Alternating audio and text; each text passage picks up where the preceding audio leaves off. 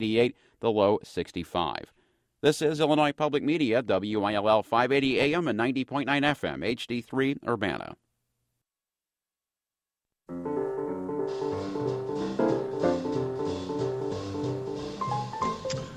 Greetings. Welcome to Media Matters. I'm your host, Bob McChesney, coming to you live today, August 5th, 2012, here at WILL AM 580.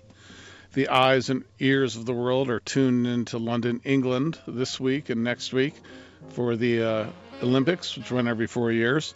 In the eyes, or at least the ears, of East Central Illinois, and thanks to the internet, much of the rest of the world will be tuned in right now to Dave Zirin one of America's leading sports writers. We'll be talking about the Olympics. We'll be talking about the politics of sport for the full hour today on Media Matters. I do hope you'll join us.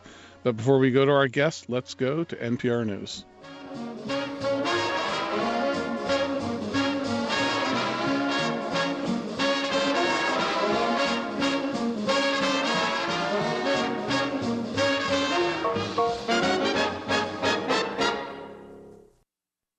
From NPR News in Washington, I'm Korva Coleman. There's been a shooting at a Sikh temple in Oak Creek, Wisconsin. This town is about 12 miles south of Milwaukee on Lake Michigan. It is unclear how many people are shot or if anyone has died, but police in Oak Creek have cordoned off roadways leading to the Sikh Temple of Wisconsin, and fire crews and ambulances are on the scene. People may still be inside. For the second day in a row, authorities evacuated an entire Oklahoma town because of fire. Kurt Gwartney of member station KGOU says at least 10 wildfires are burning in the state. The 600 residents of Glencoe, Oklahoma were forced to abandon their community as a wildland fire pushed into the town, burning structures and closing roads in the north central part of the state. That fire is one of many fueled by drought parched vegetation, high temperatures near 110 degrees, and shifting winds. Another fire in Creek County near Tulsa is being called the largest fire ever for that area. Residents of Luther, a suburb north of Oklahoma City, are being allowed in their neighborhoods for the first time since Friday, when a fire that may have been deliberately set burned 45 homes. For NPR News, I'm Kurt Gwartney in Oklahoma City. NPR has confirmed prosecutors and the alleged Tucson mass shooter, Jared Lee Loughner, are working out a plea deal. Loughner is charged with killing six people and wounding 13 others, including then Congresswoman Gabrielle Giffords in January 2011. The arrangement calls for Loughner to plead guilty in exchange for a life prison sentence. The International Badminton Federation says it has found no evidence that coaches and other team officials were involved in a match throwing scandal at the Olympics. Eight players got booted from the Games last week. From London, NPR's Howard Berkes reports Federation officials are vague about any additional action. Leaders of the Badminton World Federation say they want to get beyond the Olympics before considering changes in the match system that prompted deliberate attempts to lose by four women's doubles teams. All eight athletes were disqualified from the Olympics, including the reigning world doubles champions. Thomas Lund, the foundation's chief operating officer, says the group wants to look forward, not back. So it's not clear whether the Federation will continue to investigate allegations that players were told by coaches or team officials to throw their matches after already qualifying for advanced rounds. Deliberate losses enable the athletes to essentially select more desirable opponents. Howard Berkes, NPR News, London. Among the latest results from the Olympic Games today in London, Americans Venus and Serena Williams captured the gold medal in the women's doubles tennis final. They faced a team from the Czech Republic, which took the silver medal. Yesterday, American brothers Bob and Mike Bryan captured the gold medal in men's doubles tennis, and Serena Williams won the women's singles final, defeating Maria Sharapova to claim the gold. You're listening to NPR News. The wife of Illinois Congressman Jesse Jackson Jr. says her husband has been completely debilitated by depression, but NPR's Allison Keyes tells us she is expecting him to return to work. Alderman Sandy Jackson told the Chicago Sun-Times that doctors at the Mayo Clinic are trying to find out if his depression is connected to weight loss surgery and that his body was just worn out. Jackson says her husband collapsed at their Washington, D.C. home June 10th, and they've kept him in what she calls a news blackout since then. Jackson denies rumors that the congressman was receiving help with alcohol or drug addiction. She says he's focused on returning to work and he remains on the ballot in Illinois. The timing of Jackson's medical leave has raised questions, partly partly because he faces an ethics investigation in the U.S. House connected to imprisoned former Illinois Governor Rod Blagojevich. Allison Keyes, NPR News. Late tonight, NASA's new Mars probe is scheduled to descend to the surface of the red planet.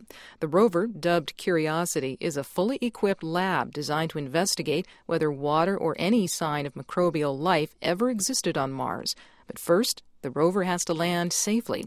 In a descent that scientists are calling seven minutes of terror, the probe will pilot itself toward the surface of the red planet, eventually dropping on six wheels into the middle of a huge crater. Tropical storm Ernesto is sweeping past Jamaica but pouring heavy rain on the island. Ernesto is barreling westward and is expected to gain power as it bears down on Mexico's Yucatan Peninsula. It may be at hurricane strength when it arrives. The National Hurricane Center says Ernesto's reach will extend south to Honduras, which will feel tropical weather effects by late tomorrow. I'm Korva Coleman, NPR News. Support for NPR comes from the John D. and Catherine T. MacArthur Foundation, committed to building a more just, verdant, and peaceful world. More information at macfound.org. Hey,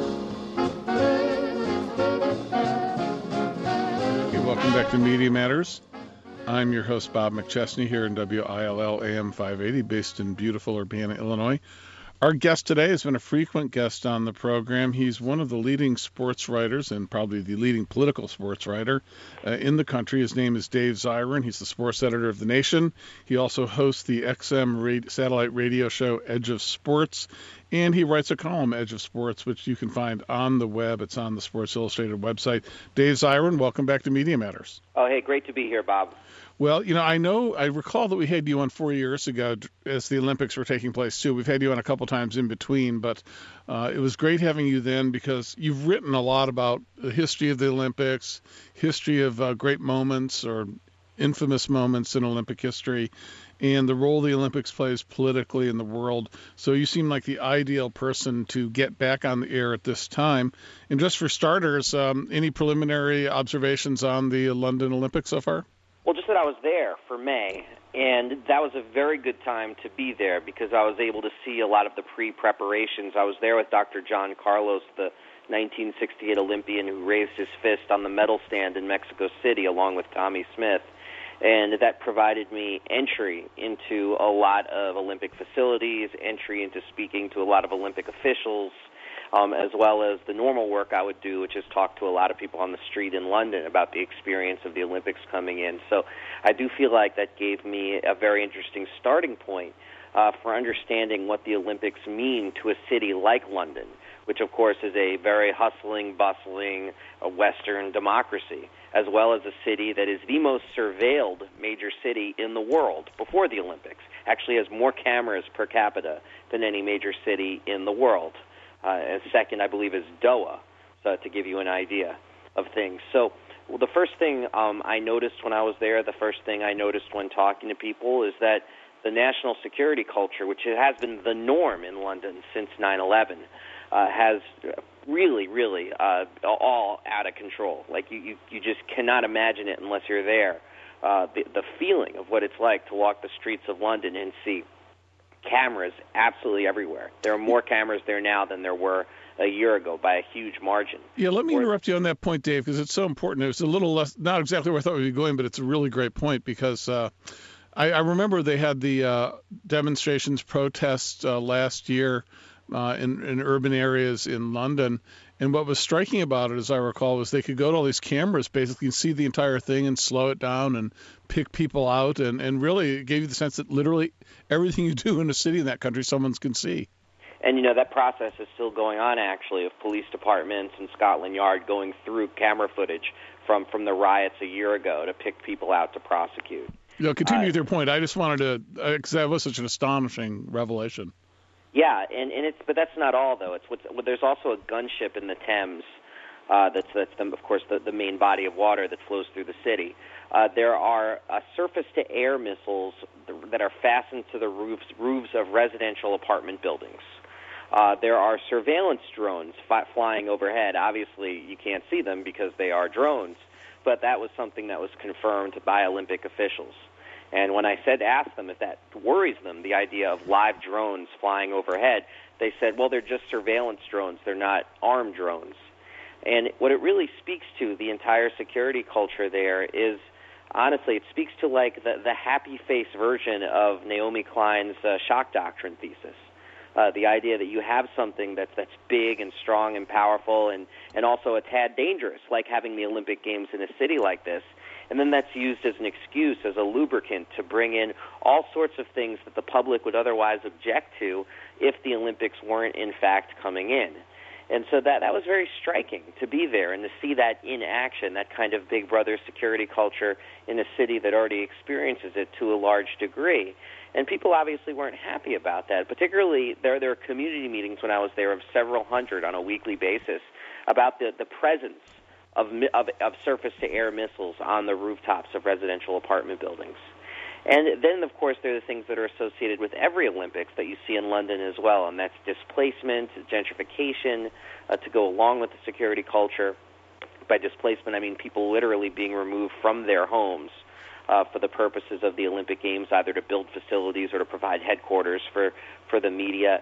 And then there's the, the powerful corporate culture that takes place when the Olympics are there. You know, Adweek has done studies on this that show that companies that associate themselves with the Olympics tend to be looked upon favorably as favorable, ethical companies. To be associated with the Olympics is like stepping into Lourdes, commercial Lourdes, corporate Lourdes, and stepping out of it as if you were a sin free corporation. So, interestingly, the three main sponsors of the Olympics could arguably be called the three horsemen of the corporate apocalypse. Uh, you have British Petroleum, you have Dow Chemical, and you have McDonald's and their logos and their branding are all over the place uh, in London.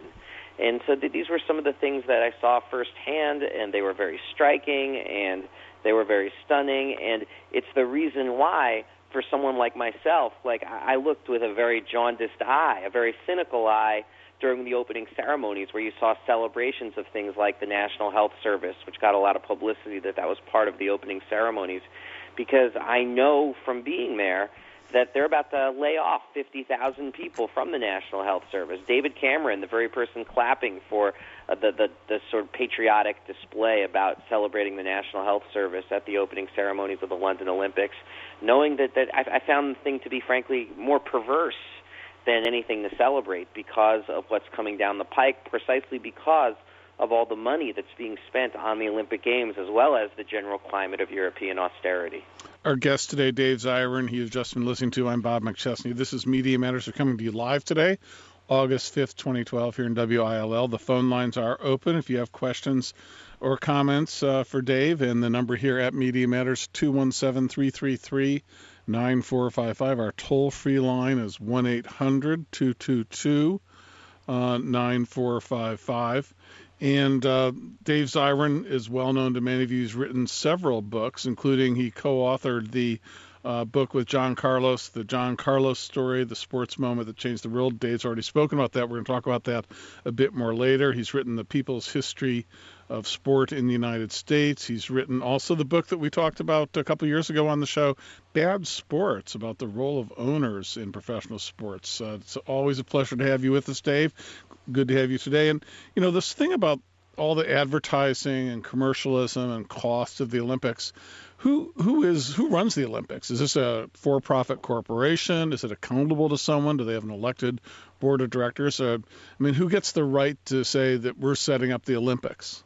It's the it's the International Olympic Committee, and they are. It's not even, I think, uh, correct to, to conceive of them as a corporation or a nonprofit or an NGO. What they really are is like a stateless actor. Uh, like the, you know, the IOC actually has non-voting rights, but does have a seat at the United Nations. It actually has a seat at the UN. Hmm. And what the IOC is able to do when it goes to a different country is it literally establishes sovereignty in that country, not figuratively, but literally. So it's like a IOC, floating Vatican City. It, it, very much so, very much so. Like imagine if Vatican City, if it was uh, Dow Chemical presents Vatican City, and and you get an idea of the power of the IOC. I mean, just to give uh, one stray example of that uh, from the 2010 Olympics in Vancouver, uh, that there is a law in the Canadian That's uh, Canada's version of the Constitution. And their, law uh, states that you have to provide uh, equal opportunity for men and. You cannot discriminate against women on the basis of gender, as in the Canadian Constitution. And uh, so people use the Canadian Charter, women athletes, to say women should have the right to be part of the ski jumping competition at the Vancouver Olympics. The IOC said no, there will be no women who will be doing uh, the, the ski jump and they pressed the Canadian government, and the Canadian government actually released this startling statement where they said the Canadian Charter does not have sovereignty in this situation. The IOC does. And for a lot of people, that was like, wow, that's the first time uh, it's, it's ever been stated so clearly, something which we've all known to be the truth. And you've seen that again in these Olympics in 2012 in an incident that I wrote about uh, where an Australian boxer of, of Aboriginal descent named Damien Hooper uh, who's a threat to win the light heavyweight gold. He was threatened with being sent home from these Olympic Games because he wore a black T-shirt in the ring with an Aboriginal flag on it, the Aboriginal flag on it, uh, the Indigenous Australian flag. And that flag is actually recognized as an official flag by the country of Australia. It is not the official flag, but is recognized as an official flag of the country. Uh, he was threatened with being sent home uh, by the International Olympic Committee. Uh, his years of training would have been dashed because the International Olympic Committee does not recognize that flag as an official flag of Australia. And the IOC's rules uh, run run the show, including to the point in which the Australian Olympic Committee, instead of defending uh, Damien Hooper actually called him out on the carpet and issued this embarrassing statement about Hooper's great regret and tears in his eyes and all the rest of it, uh, none of which we know is even confirmed. But basically, they humiliated and embarrassed Damien Hooper uh, for the broader purpose of re- just showing who was who was the big dog at this particular table, and that it would be the IOC, and not in fact uh, Damien Hooper our guest today, Dave Zirin. We're talking to a Media Matters. I'm your host, Bob McChesney. Uh, Dave, you love sports, obviously, as a fan, as an athlete yourself, uh, amateur athlete, as someone who just enjoys uh, what athletics are all about. Yet you're also quite critical of the way sport is organized in our society. I think anyone who's listened to the show today or read you or heard you in the past gets that. One of the things you like to write about are what sometimes you call political athletes, athletes uh, who have a uh, importance that extends beyond their success on the playing field. Uh, and you know, one of the athletes you've written about recently in that light uh, is Gabby Douglas, the phenomenal gymnast who won the gold medal uh, at the London Olympics. Talk about this notion of political athletes, and then a little bit about Gabby Douglas, if you would. No, absolutely. Uh, as I, I wrote about in my piece about Gabby Douglas, my starting point was just so people wouldn't think I was trying to impose some sort of political representation on Gabby Douglas that, that she did not want or ask for. Uh, Gabby Douglas being the first uh, African American uh, woman or any person of African descent, for that matter, uh, to win the individual uh, gold uh, in, in women's gymnastics, um, as well as the first gymnast period to win both the individual and be part of the team gold at the Olympics. I mean, what an incredible accomplishment! Um, especially for a 16 year old who, as recently as a few months ago, was described by Marta Karolyi, the coordinator of the U.S. women's team, as an average, if not good, gymnast. Uh, that's how she was. That's that was her reputation as of about six months ago. So well, I guess that's rapid improvement. Yeah, I was going to say, uh, and I, I wouldn't, frankly, I mean, I, I wouldn't trust the Karolyis to to, to house sit a goldfish, um, let let alone um, describe uh, a female gymnast to me. And, and frankly, just let me say quickly, like one of the things I found particularly striking about Gabby Douglas that she was the only female gymnast who didn't look like she was either a hostage or had had her was in some sort of state of horrible mental distress or abuse.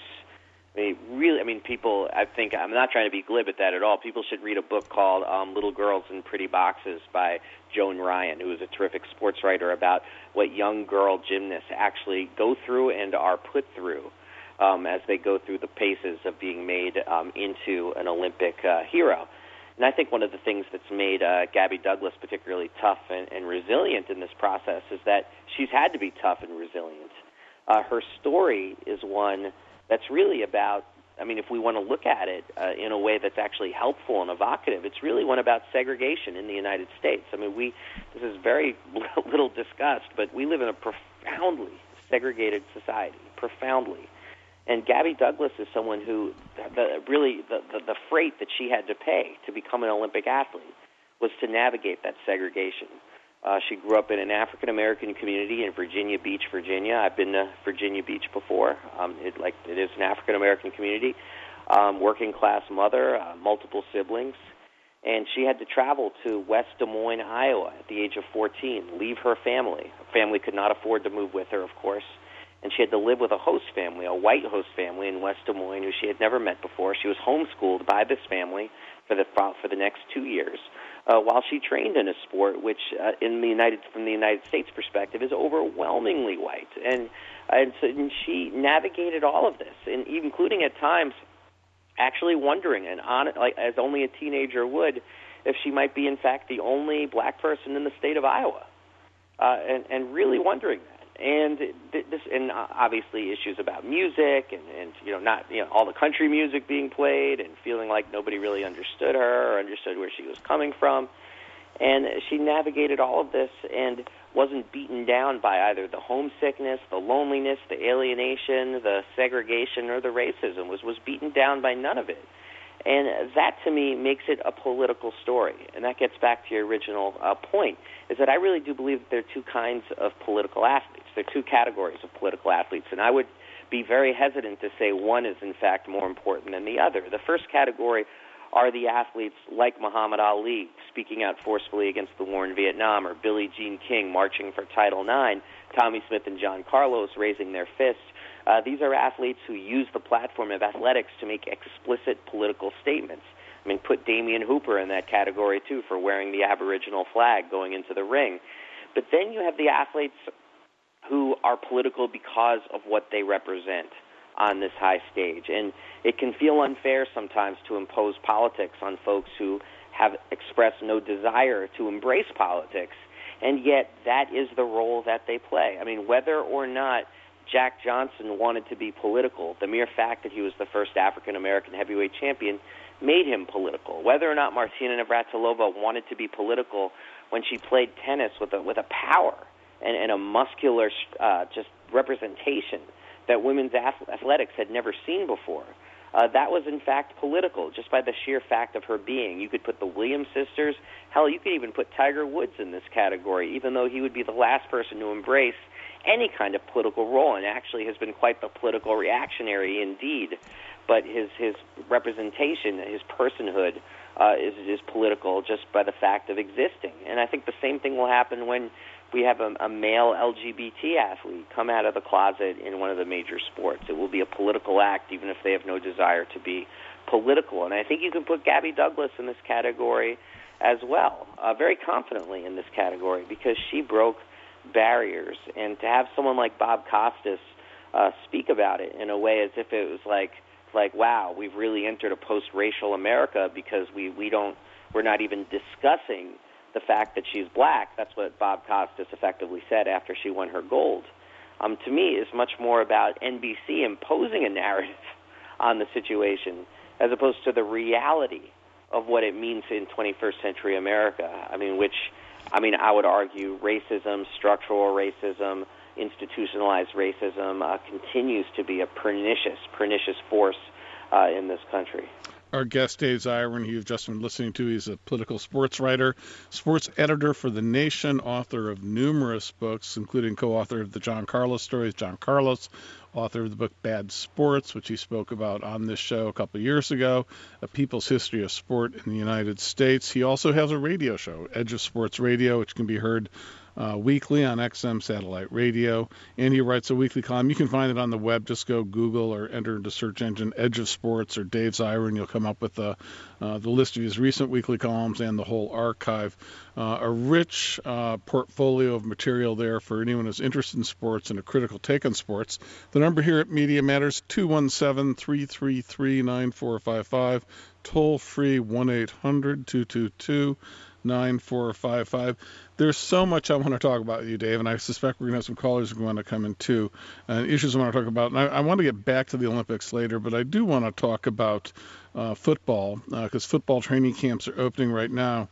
And it strikes me, and I, I want to get your take on this. We haven't spoken about this before, that what what's going on with the whole sport of football in general, but particularly in professional and college football, on the issue of concussions and head injuries, uh, is really threatens to uh, the the whole existence of the sport in a way nothing has for 100 years.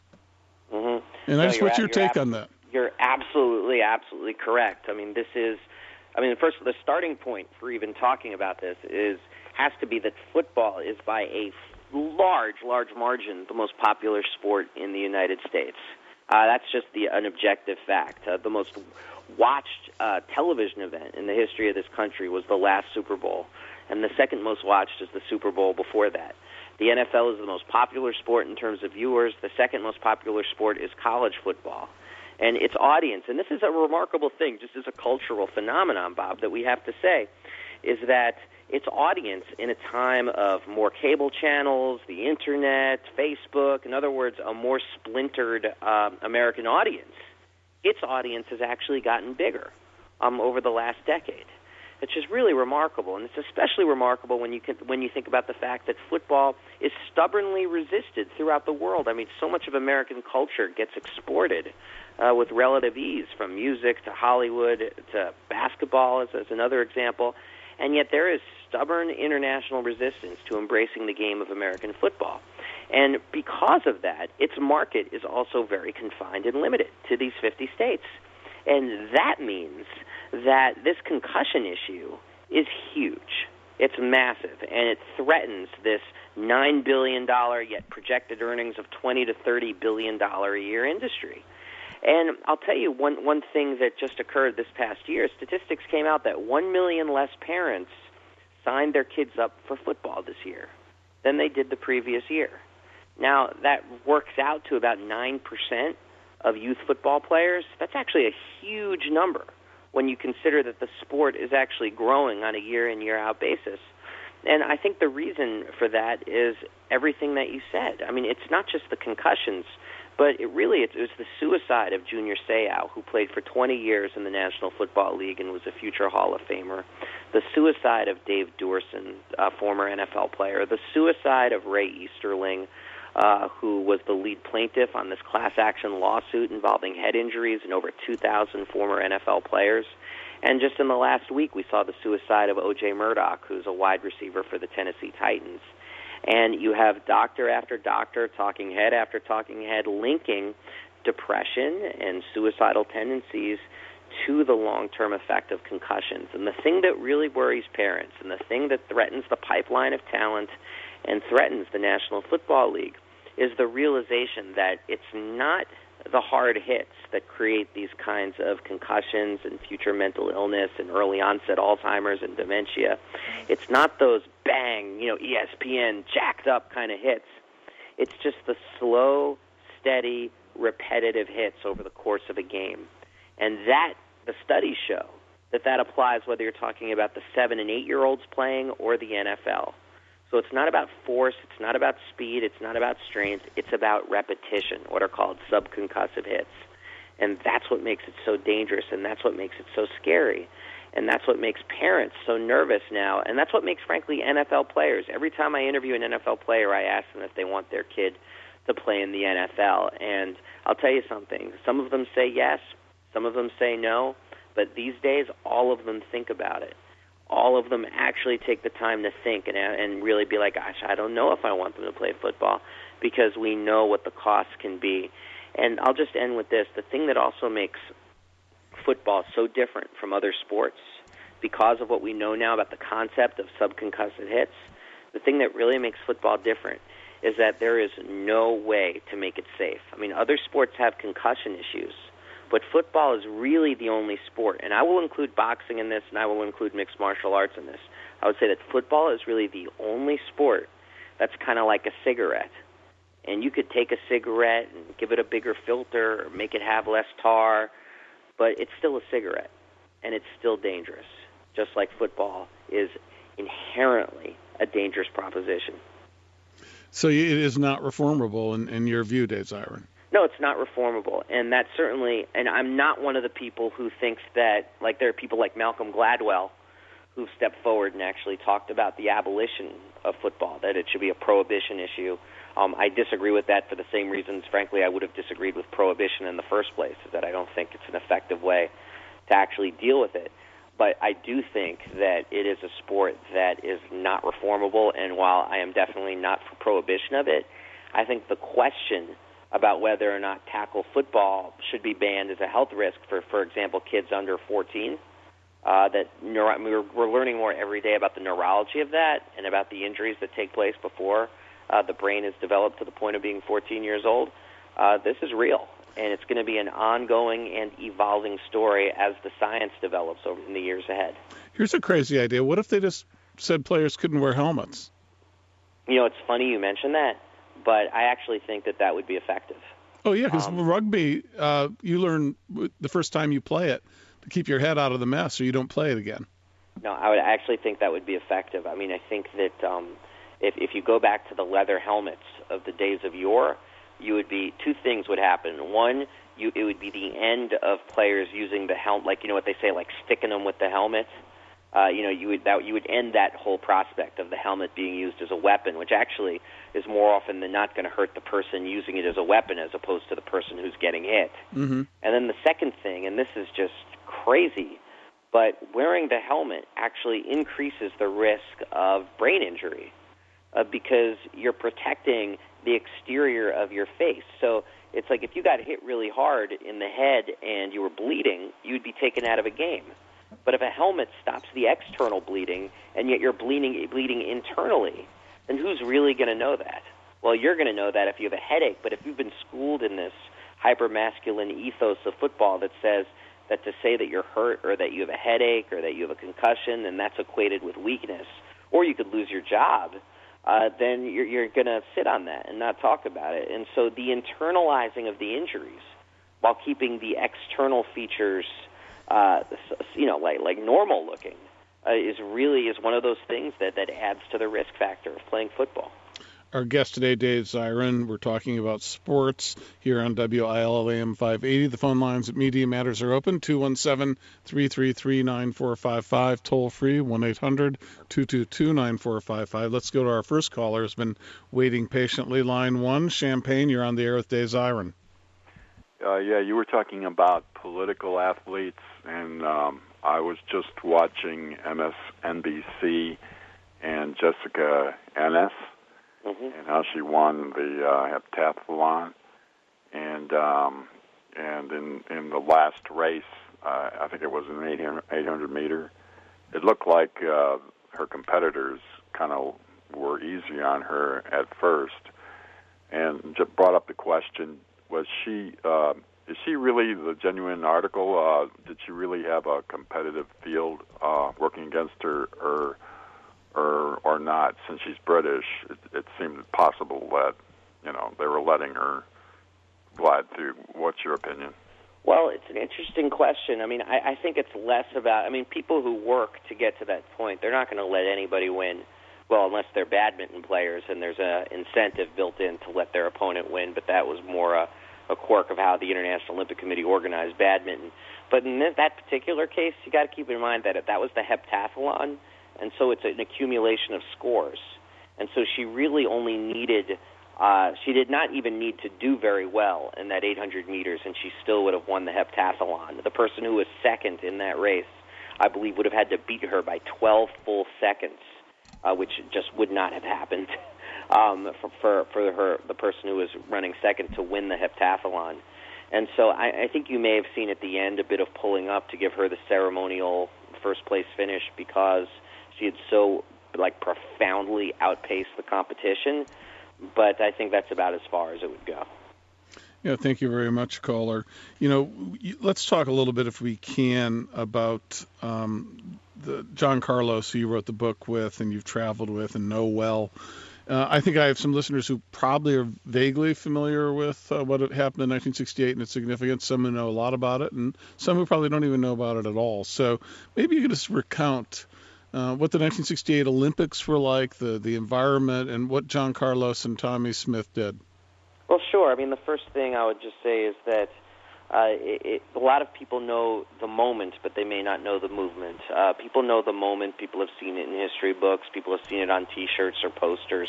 Uh, the image of Tommie Smith and John Carlos defiantly raising their black fist to uh, to the heavens, uh, wearing a black glove uh, in ni- the 1968 Olympics. But a lot of people who I've, I've encountered and who John has encountered uh, really see the moment abstracted from a movement and see it as just sort of an abstract general call to arms or like this was 1968 and you know there was all these protests in the streets and that was just a symbol of the movements that were roiling outside the athletic arena. And that's certainly true. Obviously that influenced why they did what they did. But they did what they did because very concretely they were part of something called the Olympic Project for Human Rights. That really stood on a set of principles that were very connected to the worlds of sports and politics. Like they wanted to see Muhammad Ali's title restored. Uh, his title, of course, had been taken away because of his opposition to the war in Vietnam. They wanted to see South Africa and Rhodesia, which were both apartheid countries, permanently excluded from the Olympic Games. Uh, they wanted to see more African American coaches hired. At the time, there was only one assistant coach in, in all of the U.S. Uh, track and field. And lastly, uh, this was the one that was really the most dangerous for them to take up, is they wanted Avery Brundage to be kicked out of his perch as head of the International Olympic Committee. I mean, this would have been the equivalent in 1968 of people saying we want J. Edgar Hoover removed from the head of the FBI. I mean, mm-hmm. it was mm-hmm. a very daring move against an all-powerful person who uh, figuratively knew where all the bodies were buried. And by doing that, and by calling out the history of Avery Brundage as somebody who has a history of white supremacist and Hitler sympathies, who was responsible for delivering the 1936 Olympics to uh, Hitler's Germany, that that was very daring. And then the last thing, which was just very daring in general, is if you look at the statements that they were making, is they were this is very dangerous. I mean, you can imagine if even in today in 2012, imagine if Gabby Douglas did something like this. They said that they didn't like the fact that their Olympic success would be used at the Olympics in front of an international audience to an, to export a lie about the United States. That somehow the United States uh, was a place that was not. They didn't use the phrase post-racial because the phrase didn't exist at the time, but that's effectively what they were saying. They said like as if racism was something in the past. And you know, people say, "Oh, wow, well, these guys won gold. That means there must be opportunity." Uh, for all African Americans, equal opportunity in the United States. Now, imagine if, if Gabby Douglas said something like, um, like people might think that we're in a post-racial world because Obama's president and I won a gold. Well, guess what? There's somebody named uh, Trayvon Martin out there who tells a different story. You know, imagine imagine if that had happened. Imagine what Fox. I mean, Fox News was criticizing Gabby Douglas over the weekend because she wasn't wearing the red, white, and blue festoon gymnastics outfit. Mm. You know, so it's like people are are kind of nuts in general when it comes to talking about racism and bigotry in this country. And these guys did it on the biggest possible stage. And I think the reason why it resonates so strongly to this day is precisely because A, it was incredibly daring, and B, they were on the right side of history. I mean, who the heck now is going to say no? South Africa and Rhodesia deserve their seat at the table. Avery Brundage was a great person, so they they really were ahead of their time in terms of the issues they were trying to bring to light. You know, back in the 1960s, and you've written about this. Uh, you've written about Muhammad Ali at length. Uh, but back in the 1960s, there was sort of a famous summit, summit in Cleveland, Ohio, uh, to support Muhammad Ali when he was uh, facing criminal charges from the government for refusing uh, to go into the military.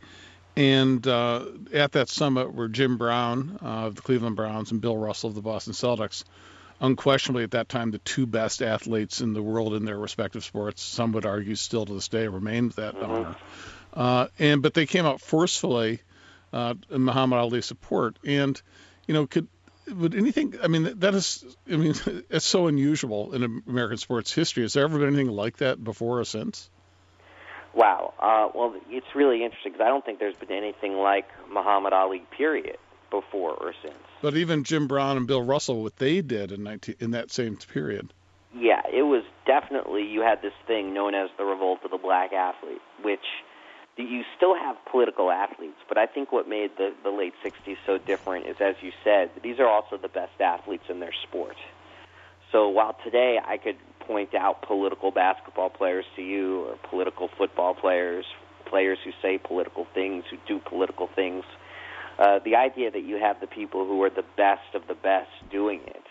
Uh, remember, Lou Alcindor was at that same conference that you're referring to, mm-hmm. who was without question the best college basketball player. You could argue that to ever live, the best college basketball player. So, I mean, just a remarkable confluence of, of skill and platform and politics all coming together at the same time in the late 1960s. And of course, not a coincidence that they were riding the crest and confidence of a black freedom struggle that was taking place. Um, very interesting, like this past year, like the fact that the Miami Heat all stood together with their hoodies on uh, in protest of what had happened to Trayvon Martin, and the fact that George Zimmerman still at that time had not been arrested for his shooting.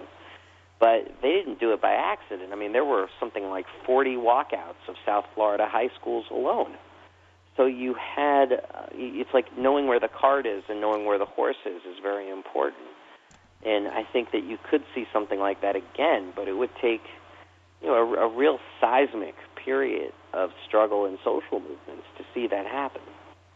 Yeah, our guest today, Dave Zirin, the sports writer, uh, joining us for the full hour. If you have any questions, feel free to call in at 333 9455, toll free 1 800 222 9455. I'm your host, Bob McChesney, here in WILL. Uh, we've got about 20 minutes left, time for callers if someone wants to call in, and lots of stuff to talk about. Barely scratched the surface of what I wanted to get at. And one issue that you've written about a lot, Dave, uh, that's been in the news, of course, has been uh, the Penn State Jerry Sandusky scandal. And you've written about that uh, also in the context, I think, of just the general corruption of college sports and the exploitation of college athletes. So, you know, give me your take on the penalties against Penn State and sort of the state of major college sports.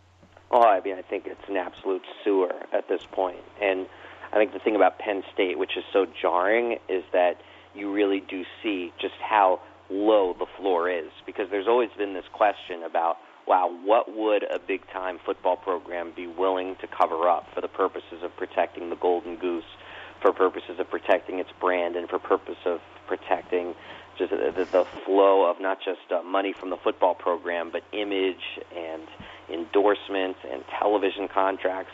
What really would they be willing to abide? And we've seen the willingness to abide um, hookers. We've seen the willingness to um, abide um, tr- like hooking up uh, players with all kinds of drugs and jewelry and money and all the rest of it. And at Penn State, you see the willing, the most respected coach in the history of the sport, being willing to abide um, a serial child predator, and that's really jarring because it just shows you just how deep and nasty the the abyss actually is of what is the gutter economy of college sports, and how incredibly twisted uh, revenue producing sports have become on the on the landscape. Now, I'm somebody who opposed strongly the NCAA's recent sanctions on Penn State because honestly, I think the problem starts with the NCAA. And when they're allowed to actually ride in on the white horse and act like they are the defenders of the morality of a system that's utterly amoral and that keeps creating these kinds of scandals, then all you're doing is ensuring more scandals to come. So when you, when you have a situation like this, where to me you look at Penn State, and clearly this is a situation for the civil and criminal courts. I mean, if people in power were covering up child abuse and child rape, then they should be held to account and they should be sent away, and people should sue that school for every cent they can get. But when you have a situation of the NCAA, which is a private entity a nonprofit with a president who makes $1.6 million a year and has 14 vice presidents, each of whom make at least $400,000 a year. And they are entering a public institution like Penn State and taking $60 million out of this public institution.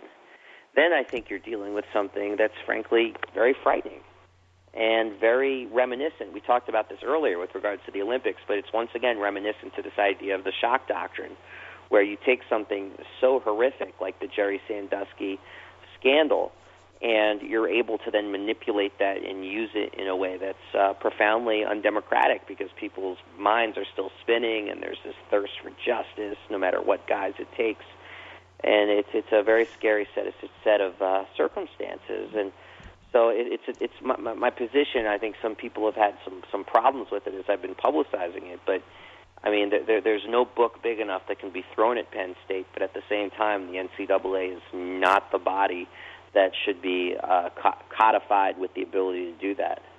Our guest, Dave Zirin, we have a bank of people wanting to ask you questions or make comments. And before I get to them, I want to finish up this discussion of major college sports, uh, a very important issue clearly at the University of Illinois, uh, as it is at many large campuses uh, in the country and smaller ones too. You wrote a column very critical of college sports, big time college sports, not too long ago, and you talked about Urban Meyer, the football coach now at Ohio State, getting, I believe, a $4 million a year contract or something and you contrasted it, and it was very jarring when I read it to the legendary Ohio State football coach from the 50s, 60s, and 70s, Woody Hayes, mm-hmm. probably one of the probably the Joe Paterno of his era in terms of being the most recognized college football coach in the mm-hmm. nation. And his peak salary was forty thousand dollars a year in the late 70s mm-hmm. uh, before he retired. And you know, one percent or is it one tenth of one percent of what Urban Meyer's making? What does that say about college sports? And do they even belong on, on campus? The, the, no, the question I mean, should it, be it asked. Talks about how I mean that's the thing that's so um, upsetting about it to me is like look, you can go back a hundred years and find W.E.B. Du Bois writing about his concerns about the corrosive role of big-time sports on a college campus. So this concern is nothing new. But at the same time, over the last 40 years, there has been a profound, profound change in the in the power relationship between these revenue revenue producing sports and the college campus. That's exemplified in the comparative salaries of a Woody Hayes and an Urban Meyer. I mean, the amount of money that it brings in, the amount of money in terms of fundraising that a big time coach can provide, the fact that at most state schools, the football coach, sometimes the basketball coach, but more often than not the men's football coach, is going to be the highest paid public employee in the state. I mean, I go back to what Gordon Gee, who's the president of Ohio State, what he said uh, when uh, they had their scandal there. He was asked if he's going to fire Jim Tressel, and he said, I, I should just hope that Jim Tressel doesn't fire me. and uh, so everything is so out of whack on these campuses. And yet, the one thing that hasn't changed, you know, the stadiums are now massively bigger. The, the TV contracts are hundreds of millions, if not billions of dollars. The coaches have gone from 40 grand to $4 million a year. The, the, the, the size of the staff is so massive, it's ridiculous. Um, but the thing that's really, the thing, the only thing that stayed the same through all of this is that we still have this concept of the student athlete and the player who isn't paid. And that to me is the root of all evil of everything that we're talking about. If the players were just made, it's too big to fail and too big to derail. And so while I want to see the NFL have its own minor league, that's probably unrealistic. But as long as you have college football players who aren't paid like the campus employees that they are, and let's face it, that's what they are. They are campus employees. As long as they're not paid, you have a recipe for scandal because what you have instead is the setup of a gutter economy. So why does the player choose the school that they go to? Well, maybe it's because they they know at one school they can get out of taking classes. Maybe at another school they're promised sex. Maybe at another school they're promised money under the table. Maybe at another school they're promised strippers. Maybe at another school they're promised carte blanche to party as hard as they want. Maybe at another school they're promised a toboggan ride to the NFL and a way to take steroids in a way that boosts their prospects. You see, so everything operates below board, and none of the players feel any hesitation about flouting these rules for the simple reason that the whole system is so hypocritical. Why should they feel any moral compunction whatsoever when you so clearly have a system that's set up to exploit them within an inch of their lives? That's why in one column I said like like players are like this uneasy combination of campus gods and chattel at the same time. It's like this dual campus existence of being an indentured servant but also being on this pedestal that's ridiculous for any student to be on. And I think the only way to get them off that pedestal, the only way to make the system sane, is to regulate it, codify it, pay them a fair wage based on the revenue that's produced. And until you do that, you're going to keep having these scandals. And it's not to say that there wouldn't be scandal without this, but at least in this case, you have a mechanism and a basis for enforcement of law instead of what you have now. Our guest, Dave Zirin. I'm Bob McChesney. This is Media Matters. We have three callers who've waited patiently. Let's end the show by letting each of them get a chance to make their uh, question or comment. Let's start with line one. Urbana, you're on the air with Dave Zirin.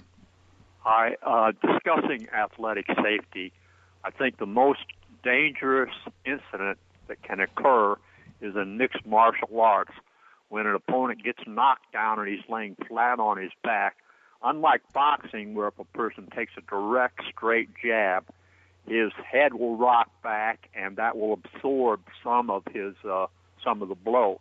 But a person that gets knocked down in mixed martial arts, he can be laying flat on the canvas.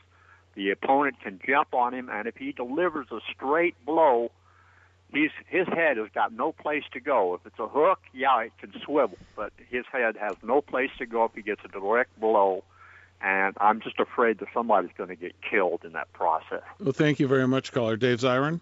Uh, I think you could make a strong case that mixed martial arts is far safer than boxing or football or even hockey. Uh, because one of the things about mixed martial arts is that direct blows to the head are stopped almost immediately, and you're not wearing gloves. So there's actually only there's only so hard you can punch with a bare fist because your hand contains a lot of very small, very tiny, very delicate bones. I mean, only in the movies do you hit someone in the face repeatedly without breaking your hand. And that's actually what it's like what we were talking about before, Bob, with the helmets. Mm-hmm. It's like conversely, boxing would actually be much safer if they went to bare back to bare knuckled boxing. I mean, it would be more disgusting without question, but there would also be far less of the kind of repetitive blows I mean, people would be much more mangled facially as well. But in some ways, at least that's more honest. Yeah. Because it's like you don't see the blows on the face as much when you're hit with a big flat glove, but your brain, like a piece of gefilte fish inside the jar, just keeps sloshing back and forth against your skull. And that, believe me, uh, when you're when you're 55 years old, you'd much rather have a broken nose and cauliflower ears than you'd want to have the kind of brain that gets repeatedly smashed against the side of your skull. So I take it, Desire, and you wouldn't let your children play football.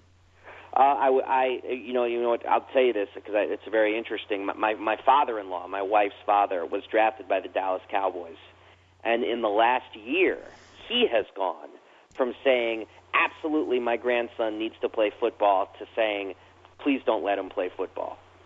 So it's not even about what I would allow. It's like the the right wing football loving edge of my family tree has stepped forward to say, "Yeah, you remember all that pressure I was giving you about him playing? Well, let's try to find something else." Let's go back to the phone lines now. Line three, Urbana, you're on the air with Dave Zirin.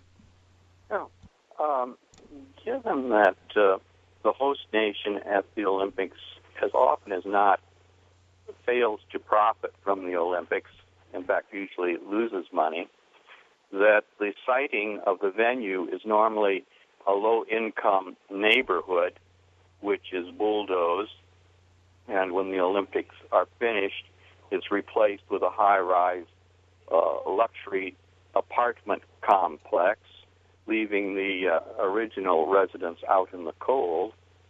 Uh, why don't the powers that be uh, select a permanent site. I would su- uh, suggest Greece, the original home of the Olympics, and just leave it there. It would eliminate rebuilding every four years. There would no longer be the uh, uh insane bidding for the Olympics by cities and countries, and it um, well, that's a great question, caller. Let, let's let Dave Zirin answer that. Dave? Well, you're preaching to the choir on that one. That's a revenue that I've been putting forward for several years. Uh, that, that I think that when you look at the ways that a lot of these Olympic facilities have no use value once they're built, uh, then you create a situation where it would really make a lot of sense to have a permanent site for the games. And the fact that Greece, since it's had, had its austerity crisis, a lot of its Olympic facilities have become de facto squatter communities uh, with homeless people living inside them. Uh, so the recently homeless, to be clear about that. And so it would make a lot more sense. The problem is that the Olympics are just a one percenter paradise. I mean, it is a neoliberal Trojan horse that allows for the kind of wholesale gentrification that, like I said at the beginning, people would oppose otherwise uh, if they had half a chance. Uh, but when it comes in the guise of the Olympics and the guise of what the writer Jules Boykoff called celebration capitalism, it becomes a lot easier to push through. So that's the reason why there won't be a permanent site because there are too many world leaders bidding for the right to do it and too many corporations that want to be a part of it uh, when it goes to new markets, like in China, for example, where it was a huge opportunity for market penetration by corporations that hadn't been able to get in before. Uh, but what you're talking about is a way that we could have the Olympics and also lessen uh, the disruption and the pain that that actually is engendered on ordinary people's lives when the Olympics come to town. And I would support it with uh, with, with with you know with bells on, although that is just a saying. Let's go to our final caller now for the day, line four, Peoria. You're on the air with Dave Zirin. Hello, talking about uh, John Carlos and Tommie Smith. I remember those days and I wondered what happened, whatever happened to Dr. Harry Edwards, who was mm. their mentor. Who I was, I was just on the phone with Dr. Edwards a week ago, so I'm well equipped to tell you that. Um, he is retired, but he is a professor emeritus at Cal Berkeley. Uh, he has a he's does uh, speaking engagements and and consulting uh, throughout the world. He has a tremendous place of esteem as really being the founder of modern sports sociology, which is now a discipline that has its own department, or at the very least is part of departments like history or kinesiology at schools around the country, uh, actually around the world, really.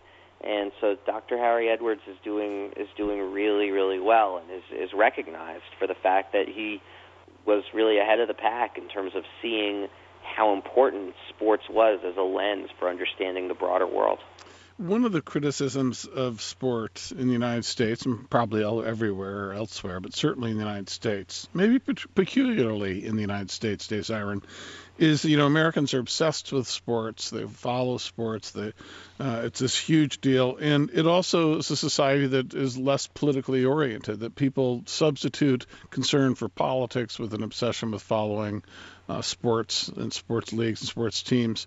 I suspect you've heard this before. I'd like your uh, response. Well, there are certainly people who say that sports is an opiate of the masses in a lot of ways, re- the way religion was at one point. And for people who say that, my, my first response is always to say, and, and your problem with opium is what now? because, you know, it's a, life is tough. And frankly, I, I see nothing wrong with the fact that people look for means to escape. It's hard to think of something that would be more human than people after a very tough and dehumanizing day trying to find something with which to relax with. But the other thing that I would say to that is that I think that people really do miss the boat if they think that when fans are involved with sports, they're not doing something political. Because there's so much politics in sports. There's so much political engagement that happens through the language of sports that there's a real opportunity to engage people on more substantive political issues through sports. Whether you're talking about the issue, Bob, that you've written about a great deal, which is the public funding of stadiums, or whether you're talking about the role of racism or or homophobia or sexism in sports. I mean, all of the we just passed the 40th anniversary of Title IX. I mean, there are so many, so many rich opportunities to talk about politics through sports. Heck, just recently, um, you had a, a member of the Palestinian uh, national soccer team uh, released from an Israeli prison where he was engaged in a hunger strike, and it really was the solidarity of FIFA, of all things, the international soccer body, which got Israel to release him. He'd been held without charges for almost three years.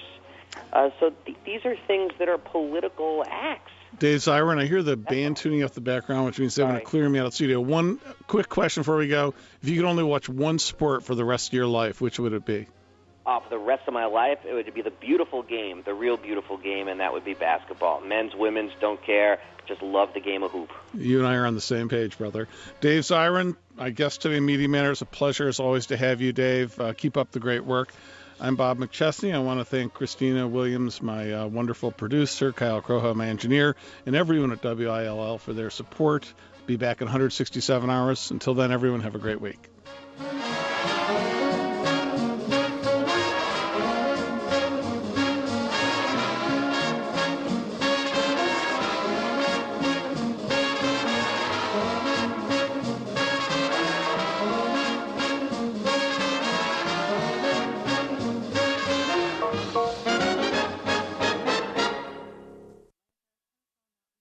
Today's broadcast is made possible with support from Mike Weaver Ballroom Dance, private instruction for social or competitive dancing, weddings, or other special events, lessons for singles or couples, beginners or advanced of all ages. Information at 378 4601 or on your web, search at Mike Weaver Ballroom Dance.